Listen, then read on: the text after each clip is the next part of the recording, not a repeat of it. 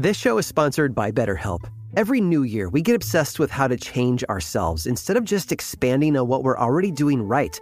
Maybe you finally organized one part of your space and you want to tackle another. Or maybe you're taking your supplements every morning and now you want to actually eat breakfast too.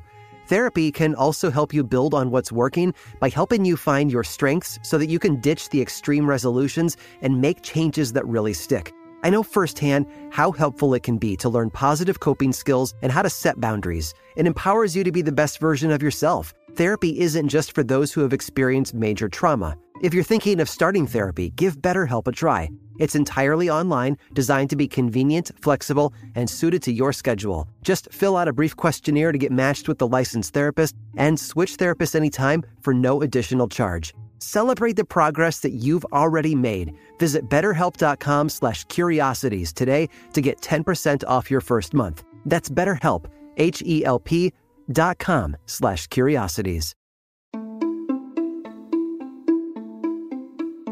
Welcome to Aaron Mahnke's Cabinet of Curiosities, a production of iHeartRadio and Grim and Mild. Our world is full of the unexplainable. And if history is an open book, all of these amazing tales are right there on display, just waiting for us to explore. Welcome to the Cabinet of Curiosities.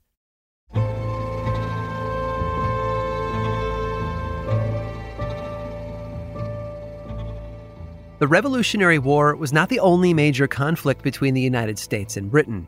After America won its independence, it still faced an uphill battle. The British and French began imposing harsh economic sanctions on the United States during the Napoleonic Wars. The Royal Navy also forced American sailors to abandon their ships and serve England instead, a practice known as impressment. In retaliation, the U.S. refused to trade internationally, an act that impacted its own fledgling economy. Average Americans were angry as farmers and factory owners were unable to sell their wares overseas. On top of all this, the tribes of the western United States were being supported by the British against American expansion. It's no wonder that in 1812, everything came to a head and led to a new war, the aptly named War of 1812. Once again, America was up against the British, who now had help from the indigenous tribes they were assisting financially. And it didn't help that there were still parts of the US that were dependent on the United Kingdom for support. The newly independent America had its work cut out for it. Two years into the war, while both sides were vying for claim of the West, the Royal Navy was busy taking over the eastern coastline. A 74 gun ship known as the HMS Bulwark invaded the town of Scituate, Massachusetts in June of 1814. Sailors and fishermen from the nearby town of Cohasset formed a militia to fight the threat head on. They numbered fewer than 100, but they were ready. On June 16th, word spread of an attack on Scituate Harbor. The bulwark had already sunk several ships, with barges full of soldiers headed toward the town to bring the fight to land. By the time the British reached the harbor, though, the militia's numbers had grown from 94 to almost 1,200, and the British, seeing that they were clearly outnumbered now, retreated back to their ship. The battle was over before it had even begun, and without a single shot fired. Things calmed down for a while after that, and by September, the militia was not as vigilant as it had been over the summer. The British felt the time had come for them to try their luck again, and this time, nobody saw them coming. Another 74 gun ship entered the harbor. Some reports claim that it was the Bulwark, back for revenge, while others suggest it was a different ship called the La Hogue. Meanwhile, in Scituate, Simeon Bates and his family were tending to the town lighthouse. Bates had been made lighthouse keeper in 1811 and had lived there with his wife and nine children ever since. Simeon was a God fearing man who had served during the Revolutionary War years earlier. On the day the British ship came to Scituate, Simeon and seven of his kids were away from the lighthouse. His daughters Rebecca, who was 21 at the time, and Abigail, 17, stayed behind with their mother.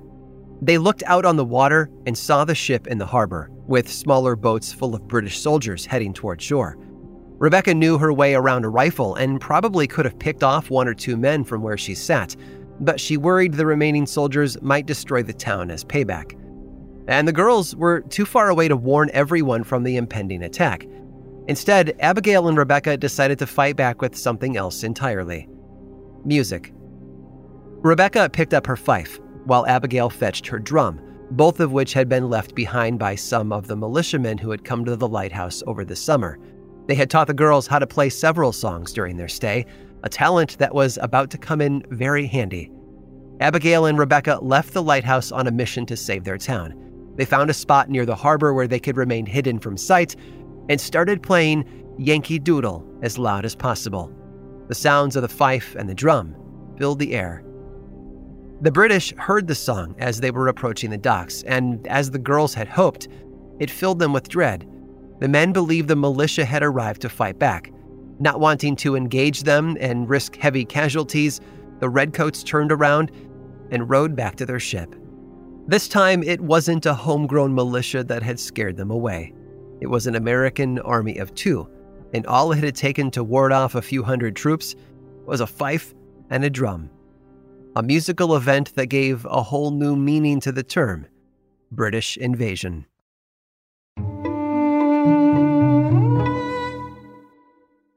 This is it. Your moment. This is your time to make your comeback with Purdue Global. When you come back with a Purdue Global degree, you create opportunity for yourself, your family, and your future. It's a degree you can be proud of, a degree that employers will trust and respect. Purdue Global offers working adults like you over 175 flexible degree programs to meet your specific career goals. These include associate, bachelor's, master's, and doctoral degrees and certificates. Purdue Global degree programs range from nursing to business to communication and more. Whatever your interest, we have the degree that will move you forward. You have the knowledge, you have the experience. Now it's time to get credit for the work you've done and earn the recognition you deserve with Purdue Global, Purdue's online university for working adults. You know you're worth it. We do too. So don't wait another second to get the degree that will take your career to the next level. Start your comeback today at purdueglobal.edu. This episode is sponsored by Intuit. Here's a story for you. Once upon a time, a young woman was haunted by the ghosts of bad financial decisions, with credit card debt and an empty savings account looming over her every day. But when she tried to ignore these ghosts, they only grew bigger and scarier, and these ghosts of her bad financial decisions were stopping her from living her best life. So she decided to face them head on and take control of her finances with help from Intuit. Intuit helps you face your financial fears with confidence through products like TurboTax, Credit Karma, QuickBooks, and MailChimp. Whether you're trying to manage your money or trying to run a business, Intuit gives you the confidence to take control of your finances so you can live your best life. Intuit is the financial platform that helps everyday people prosper. Intuit has helped 100 million people live their best financial lives. Visit intuit.com, I N T U I T.com to start living yours. Let's get into it.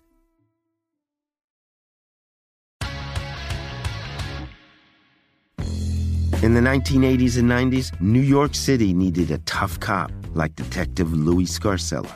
Putting bad guys away. There's no feeling like it in the world. He was the guy who made sure the worst killers were brought to justice. That's one version. This guy is a piece of shit. Derek Hamilton was put away for murder by Detective Scarcella. In prison, Derek turned himself into the best jailhouse lawyer of his generation. And the law was my girlfriend. This is my only way to freedom. Derek and other convicted murderers started a law firm behind bars. We never knew we had the same cop in the case. Scarcella. We gotta show that he's a corrupt cop. They can go f- themselves. I'm Steve Fishman. And I'm Dax-Devlon Ross. And this is The Burden. Listen to new episodes of The Burden on the iHeartRadio app, Apple Podcasts, or wherever you get your podcasts. And to hear episodes one week early and ad free with exclusive bonus content, subscribe to True Crime Clubhouse on Apple Podcasts.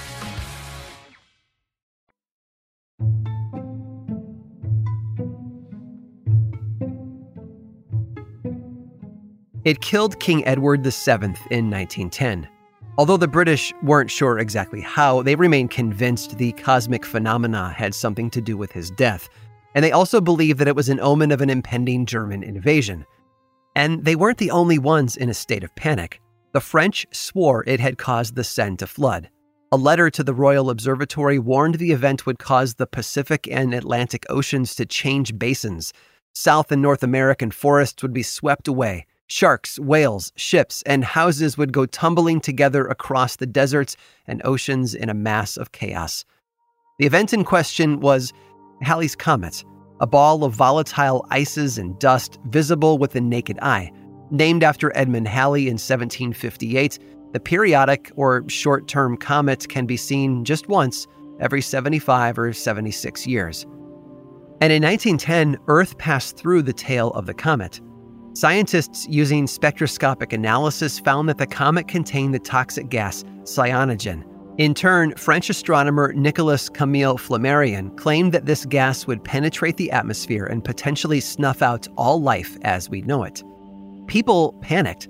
They bought gas masks. Conmen made a hefty fortune selling anti comet pills and anti comet umbrellas. When other world astronomers wrote that the gases were so diffused that they posed no threat, no one listened. Throughout times, comets have caused panic. Ship captains were said to be swayed off course, and cultures believed in cause and effect when it came to such events. If a war or prominent death followed within the year, the comet was an omen, a sort of hindsight bias, if you will. But in 1910, people got really creative. In China, people believed the comet would cause war and that the dynasty was about to change. People didn't open their doors on some days. Others abstained from water, fearing that the gases had rained down on the earth. The New York Times ran a headline story about Flammarion's theory of deadly gas. A single grain of the potassium salt from the comet's tail was sufficient to cause instant death, uh, according to the paper. Though the Times also noted that leading scientists disagreed with the French astronomer's hypothesis, the article caused people to ransack stores for supplies and gas masks. Citizens sealed up keyholes to prevent the gas from entering their businesses and homes. And a cult called the Sacred Followers in Oklahoma attempted to perform a human sacrifice to stop the comet. Fortunately for the young girl involved, the police stopped them first. In Texas, two con men were arrested for selling sugar pills that promised to prevent death by comet. But customers stormed the police building and, despite having been conned, demanded the men's release. Con artists sold anti comet umbrellas to people who were convinced that what stopped the rain would surely stop a speeding comet. And I'm sure there's a joke in there somewhere about a T Rex trying to hold up an umbrella, but I'll leave that one for you to sort out. In California, a religious prospector nailed his feet and one hand to a cross and despite the agony, insisted rescuers leave him alone. In Georgia, the Atlanta Journal and Constitution claimed that the cloud cover had surely saved Atlantans from near death. Those who didn't buy into the superstitious hype clamored for telescopes and other viewing devices. They purchased tickets that allowed them to stand on hotel rooftops to be closer to the comet and get a better look. Of course, life on Earth did not end. Well, except for one man who accurately predicted his own death. He'd been born right when the comet passed through in 1835. He jokingly told reporters that God looked at him and the comet and said that they'd come in together and they might as well go out together too. At least, that would be his wish. And uncannily enough, he passed away on April 21st of 1910, when the comet was once again passing the Earth. And that man? Mark Twain. I hope you've enjoyed today's guided tour of the Cabinet of Curiosities. Subscribe for free on Apple Podcasts or learn more about the show by visiting curiositiespodcast.com.